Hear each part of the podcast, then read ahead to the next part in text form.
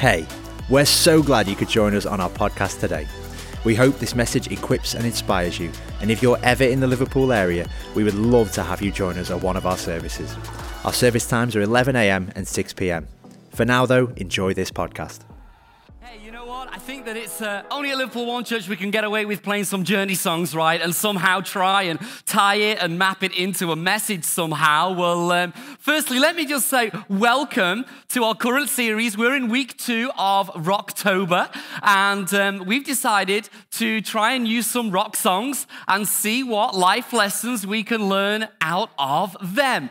You know what? Um, that song Actually, the story behind it is quite inspirational because Jonathan Cain was the keyboard player at the time and he was uh, trying to make it as a musician and he'd moved and he was walking along Sunset Boulevard just trying to make the grade, get in the band, do his thing. And he'd been there a long time and it was really feeling for him like this is just not working out. So, in those times of sheer disappointment and desperation, what do you do? You, you ring your dad.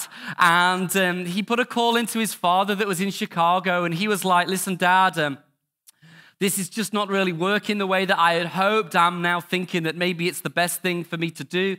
If I just come home to Chicago, and it was his dad, prior to him joining the journey, who literally on that phone call from Sunset Boulevard, when he was just ready to quit and walk away from his dream and walk away what really in the depth of his heart he thought would be best for him, his dad said, Son, whatever you do, don't stop believing. Don't stop believing in yourself. Don't stop believing that a good day is coming, that a better way is ahead. Whatever you do, son, don't quit. And out of that, conversation came this song. And obviously, Jonathan later went on to join the band, The Journey, and all the fame that came with it, and the, the worldwide accolades for the, the band, and all of his achievements were just on show for all to see. But I guess the message of the song was just whatever you do, don't stop, don't quit, don't stop believing. I think probably that that's the same tension and struggle that every single one of us that has maybe chosen to follow Jesus has to manage as well at some point in our life. I mean, if you're a Christian, if you're a follower of Jesus, there are going to be times and seasons in your life where you just kind of feel like things are so incredibly difficult, things have just got so hard, and you don't know why things have got hard. And if you're anything like me, there'll be times and seasons when you're just really super tempted to quit to walk away, to walk away from church, to walk away from God, to walk away from your faith. Now, I know how this goes, right? Because I've sat exactly where you're sitting today so many times, right? Typically, when we come to church, what we kind of want is for there to be like a fairy tale message. You know, it's got like a nice start, an interesting middle, but an even better ending, where kind of like the hero comes on the scene and just fixes everything and makes everything just right, and we get the answers for all of life's most deepest and most meaningful questions. I get that that's what we can sometimes want when we come into church, but I'm just going to give you a disclaimer right now, right up front, be super honest and say, this is not one of those messages. I mean, I, I wish it could be, if I'm honest. But as I study scripture, as I open up the word of God, what I find is there are a ton of people who went through some incredibly difficult and challenging times, who it was so tempting for them, I'm sure, in seasons, that they would walk away from God and stop trusting in God. And yet, even as difficult as it was what they were going through, they somehow figured a way of just choosing not to abandon their faith, even when God didn't always do exactly what they were asking Him to do. So there is the disclaimer. But I do think that we all struggle in our Christian faith sometimes. I mean, have you ever noticed how little you pray and talk to God about your health when you're in perfect health? Have you ever noticed it's kind of like you don't go to God, do you, every day praying that God would, you know, look after you and give you great health when you're in great health? It's just not on your radar, it's not on your agenda. Have you ever noticed how uh, often you don't go to God and pray to Him about your financial situation or your job situation when you've got a great job. I mean, when you've just got the promotion, you're not praying and asking God to give you more promotion. You're just absolutely delighted that there's going to be a bigger paycheck coming and you've got more opportunities and more influence. You're just so ecstatic about that. You're not really praying and asking God to move or do anything in that particular area of your life. Have you ever noticed how? When there's not a problem in the family, you're not praying to God about the family. When there's not a problem in the relationship, you're not talking to God about the relationship. Have you ever noticed that the less concerned you are about something, the less you talk to God about it? You know, I actually think that there is a way that we could say that our Christian life is quite similar to. Now, years ago, I used to think that I was so cool because, like, when we would DJ, it would not be done through automated digital systems like it is now. It was like old school manipulation of vinyl, which, by the way, sounds better. For all of you young ones that are like, no, no, digital mastering is amazing. No, no, vinyl, it has a warmth to it, right, that just is uncomparable to. It's incredible. But here's the thing, right? I think our Christian life is quite similar to the way in which that we can sometimes DJ because you can come to church, you can make a decision to follow Jesus, and all of a sudden it can feel to you like life has just hit a high. It comes across to you like you are living life on the top of a mountain. It's like you know God, you've accepted His love, you follow Jesus now. It feels to you when you first start following Christ, like there is this connection that is just so deep, it's unrivaled by anything or anyone. It just sounds like life is on a high. It's like whenever you pray to God, He's there, He's listening, and He's answering your prayers. But then, if you're anything like me, the storms of life can happen, circumstances happen, and it just feels like things are getting really hard all of a sudden. But then it's okay because you get to come back to church on a Sunday, right? You get to do Fuse, you get to do life groups, you get to be involved in all of your serving opportunities, and you can get a fix. And it's like life is good again. God's back. He's hearing my prayers all over again. He was silent for a while, and it's okay because now He's back. He's doing just what I want Him to do. But then after a while, something else goes on, a job situation that you were not expecting just completely blindsides you. Somebody gets sick and you were not expecting it, and it feels like your faith life is just coming to a grinding halt. Seems now like when you pray, is God even there anymore? I mean, is He even listening? Now it doesn't feel like you're living life on the mountaintops. Now it feels like you're a base at the foot of a valley. Now it feels like this is just crazy. You had no problem with your health, but now the consultant wants to see you back and there are further tests being done. There was no issue with mum and dad, but now all of a sudden, out of nowhere, they're getting divorced. There was no issue in the marriage, but now all of a sudden it's crazy, and there absolutely is. And when it feels to you like your faith life comes to a stop, you know what we all do? We then start to question the very existence of God. Then what we do is we go, well, God, it, it used to be awesome. It used to be just great, but now it feels like, do you, do you even know what I've got going on in my life? Are, are you even mindful of what I'm carrying right now? I mean, do you even care? Do you even listen to any of my prayers? Because it feels to me like you're not answering any of my prayers. And when it feels like your faith life has come to a stop, what we all experience, and we all do the same thing, we go through this thing that's called a crisis of belief. And it's that time when you're praying the hardest, but it feels to you like God's listening the least. It feels to you like everything that you're asking God to do, He just doesn't do. It feels like it used to be awesome, you used to be tight, you used to be close, but now He just feels far off. And now all of a sudden you start to question, you know, God, is there ever going to be any relief to the circumstances that I'm battling with in my life right now? God, am I ever going to get a job? God, am I ever going to meet somebody that I can marry? God, are you ever going to heal my sick child? God, are you going to ever change the heart of my husband so that he falls back in love with me? God, it just feels like you're not doing anything anymore. Work life pressures increase. You're away from home now more than ever, and you're like, what is going on? You know, nothing seems to be changing. Those that you work with are more hard work than ever before. You fall into this crisis of belief. The marriage can start to go wrong, and before you know it, you've ended up in a place that you never saw coming. And not only is your marriage falling apart, but so is your faith in God because God's not doing what you're asking Him to do. Your health takes a return for the worst. Your relationship with your son or your daughter, it breaks down, and you're like, God, are you ever going to do anything about this? And the more it feels to you like God's silent and God's not responsive and God's not doing what you're asking, it more, the more it makes you question God's existence. You go through this crisis of belief like, is there any point in me coming to church anymore, God? I mean, God, seriously, is there any benefit at all in me going to a life group? I mean, seriously, God, I mean, we sing the songs, but what good is that to me? Is there any benefit from any of this at all? And when we typically go through a crisis of belief and we feel like God's not responding in the way that we want Him to, ordinarily, we do one of two things. Firstly, we just pretend that the bad isn't really happening. Sometimes it's like people's natural default mode. You just kind of like lie about the whole thing, just make out that things aren't really as bad as they really are.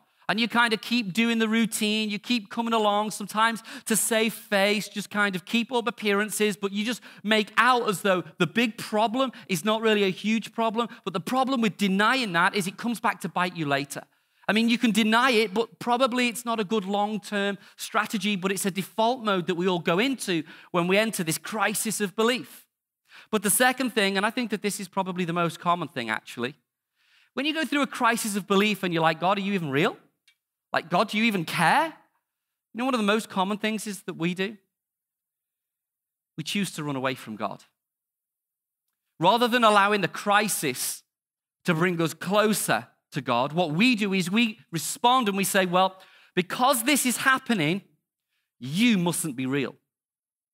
Because you haven't healed my whoever, because you haven't restored my relationship with whoever, because you haven't given me whatever it is that you're believing for, we equate that to, to equaling that God just might not be real. So then what we do? Well, we don't really feel like we need to go to church anymore. We don't feel like we need to stay connected anymore. And it's very hard sometimes when you're in those dark places to feel like you can ever find the light again.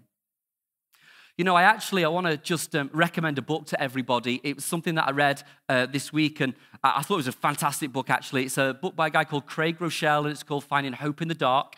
We don't sell it or anything. You can just go online and get it from Amazon. You could get it way cheaper from them than we could ever get it for you, and it gets delivered to your house for free the next day. Awesome, win win. But honestly, if you ever feel like your life has just hit a really difficult place and like you're surrounded by darkness, and it feels like no matter which way you turn, there just aren't really any good options available to you, you should really check out that book by Craig Groeschel. It's a great read. It'll take you a couple of days. It's not even a big, in depth book, but it's just full of practical wisdom for how to negotiate difficult times. Because if we don't negotiate difficult times, what we're going to do is just ignore it, pretend it, or simply walk away from God. But there is a third option, but it's not a common option.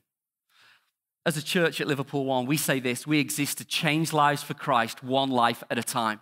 And we believe that we're going to do that by authentically and passionately pursuing a God who we know for sure is wanting a real and authentic relationship with you, with each and every one of us.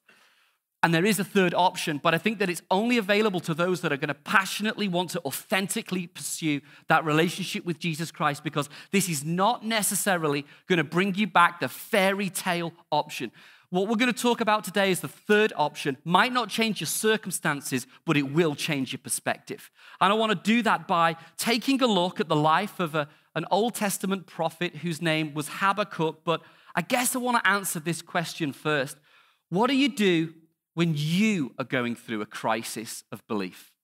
Because you ever noticed how when it's your friend that's maybe struggling with a crisis of belief, like it feels to you like you've got all the answers. You've got all the advice. You can tell them, you just need to do A, B, C, and D, and you can tell them how they're not leading themselves right and they just need to lead themselves better. And you've got so much faith for other people when they're struggling in their faith.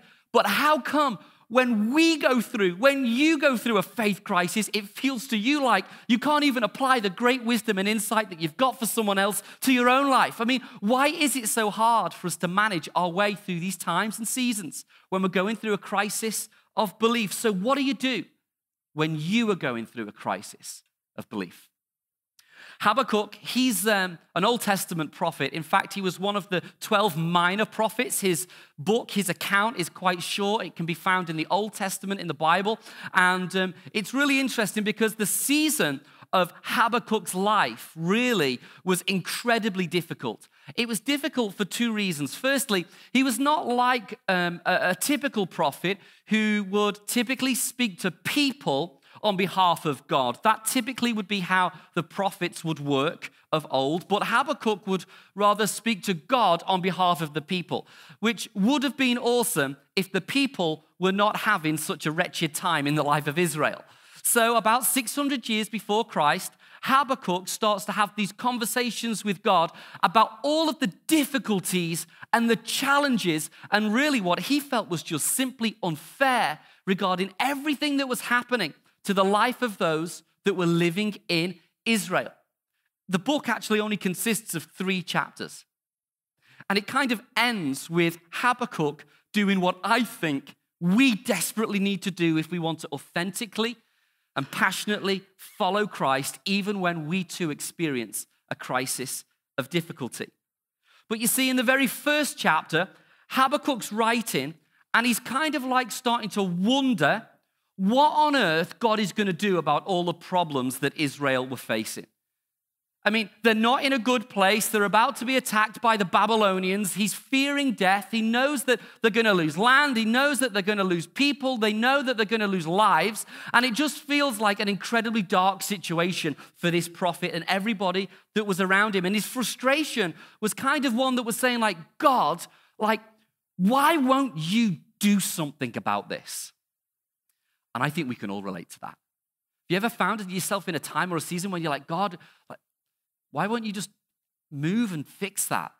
You know, they're sick. Mom and dad are splitting up. My husband's moving away. My children don't want to. Like, God, why can't you just do something and fix that? Well, Habakkuk was, say, was challenged with the same frustration in chapter one. It's kind of like a, a chapter just full of his angst and anger and I guess, disappointment, really, like, God, why won't you do something about this? And then the book goes into chapter two, and it kind of like continues along the same theme, but this time it turns into like a frustration of waiting. It's kind of like he feels like he's done his faith season of trusting in God, but because he hasn't seen God move, and we do this all the time, he got all more frustrated about the fact that God didn't do what he was asking him to do within the time frame that he had very kindly given to God. We do the same thing all the time, right? It's like, God, come on, just just give me a wife, give me a husband, just anybody. And it's like, God, I believe that you're going to do it in um, three months' time. And if you don't do it in three months' time, then God, I know that you're not real. You know, we do the same thing all of the time. And Habakkuk was just getting so frustrated with waiting. He just felt that this was completely unfair, that God was going to allow the Babylonians, their arch rivals, their enemies, to come and attack them. And I guess that in chapter one and chapter two, what you sense is this overarching, heartfelt sound of just disappointment. He was just disappointed with the way things were.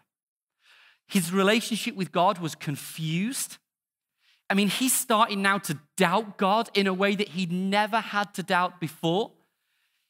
He's not understanding why God is doing this. He's hurting and he just doesn't get it. Have you ever been in a time or a season in your life where you found yourself living in the same place? Like you're just doubting, like, God, why aren't you doing something? Or God, why are you allowing this to happen? And the more that the situation is that you're facing goes on, the more you feel like, God, are you even real? Do you even care? God, I can't believe this. I can't understand this with my own natural thinking. Why is this even happening? And the first two chapters are just like sheer disappointment. But then in chapter three, something kind of crazy happens because chapter three is like the control alt delete moment for Habakkuk the prophet, right?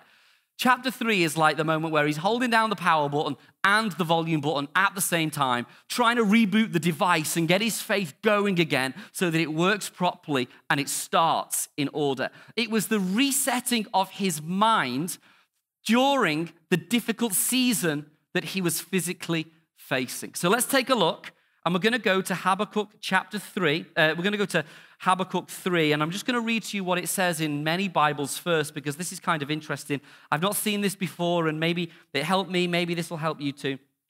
Before um, we go to Habakkuk 3 and we look in the verses that we're going to, and we're going to start at verse 17. I just want you to note what the subheading says, and it's a directional term that's in there for a reason. Every time there's something mentioned in Scripture, I promise you it's in there for a reason. And this is what it says it says, a prayer of Habakkuk the prophet. So we know it's now going to recount a prayer that Habakkuk's going to go and convey to God. But it says this it says, on Shiddunoth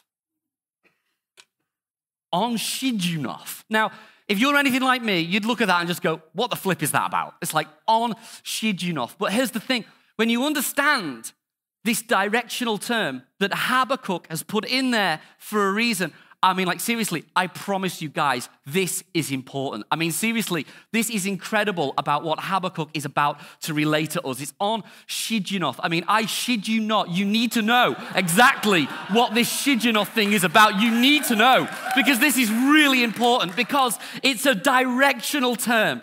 And this is what it means. Before Habakkuk even starts to pray anything to God, you have to understand how he prays to God, because this is what it says on Shiddunoth.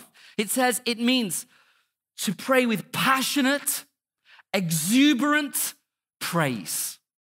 Pray to God with passionate, exuberant praise. In other words, this is what Habakkuk has just taught himself. He's having a moment, he's having a pity party. He's so frustrated with the way that everything is going, but he is leading himself and he is now saying, Actually, I am going to bring my passionate, exuberant praise to God not dependent on what is going on around me, but just because of who God is. And even when I don't feel like He is being kind, I'm going to lead myself and know that He is kind and He is good and He is for me. And even when I see the things around me that I'm not pleased with, I'm going to understand that maybe He has a plan and He has a purpose and His heart is always good towards me. And I can trust Him on Shiddunoth with exuberant, passionate praise. And this is what he says. I love it. Verse 17. He says, Though the fig tree does not bud, and there are no grapes on the vines, though the olive crop fails, and the fields produce no food, though there are no sheep in the pen and no cattle in the stalls. Let's just stop for a moment, right? Because I hope that you can find your life in the same text that Habakkuk is writing. I mean, hey, listen, you might be sat there thinking, seriously, dude, this guy's worried about sheep? He didn't have Asda. We're covered. We're all good. But listen, it's the same thing for us. Your concerns may not be about figs and grapes and olives and sheep, but in the same way that he was expressing to God, look, even though nothing's going right right now, even though the job hasn't come in, even though the marriage partner is not on the doorstep knocking with a bunch of roses, even though my health is not even staying the same, but it's deteriorating, even though it looks like I've got nothing good going on around me and I'm about to be overwhelmed by my circumstances and all of the challenges, what Habakkuk goes on to say next is something that we have to learn because we go through the same seasons as he experienced too. He was saying, God, even though nothing is going right, and then he goes on to talk about what he's now going to do. And I want you to listen, right? Because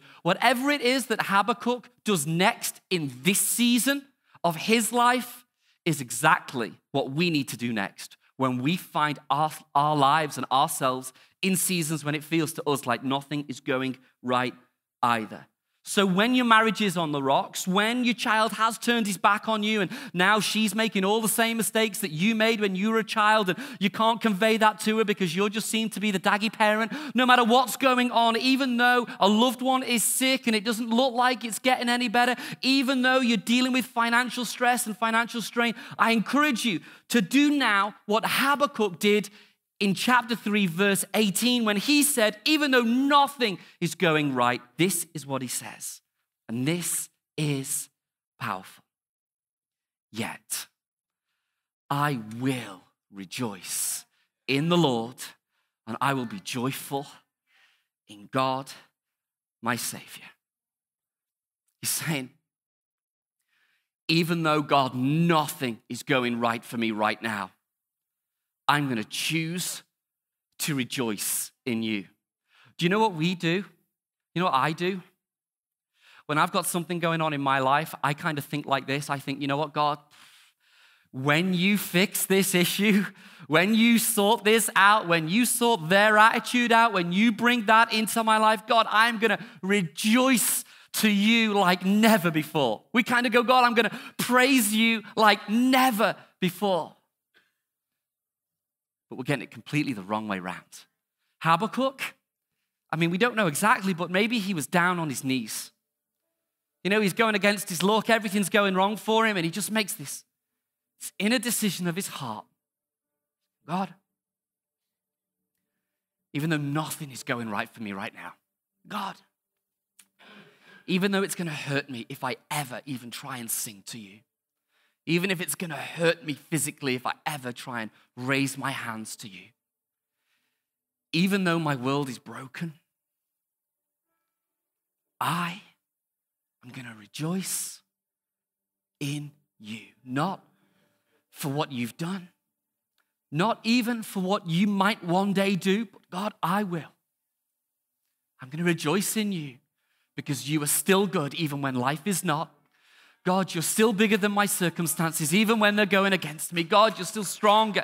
You're still more able. You can do it again, God, because you've done it before. But even if you don't, I'm still going to choose you. I'm still going to trust you. I'm still going to give you praise because your character is good. Your character is loving towards me. That is the God that we serve. But sometimes we've got to start to think, even if you're not in a season right now where it feels to you like everything is not working, plan and prepare how you're going to be because there will be those times, you know.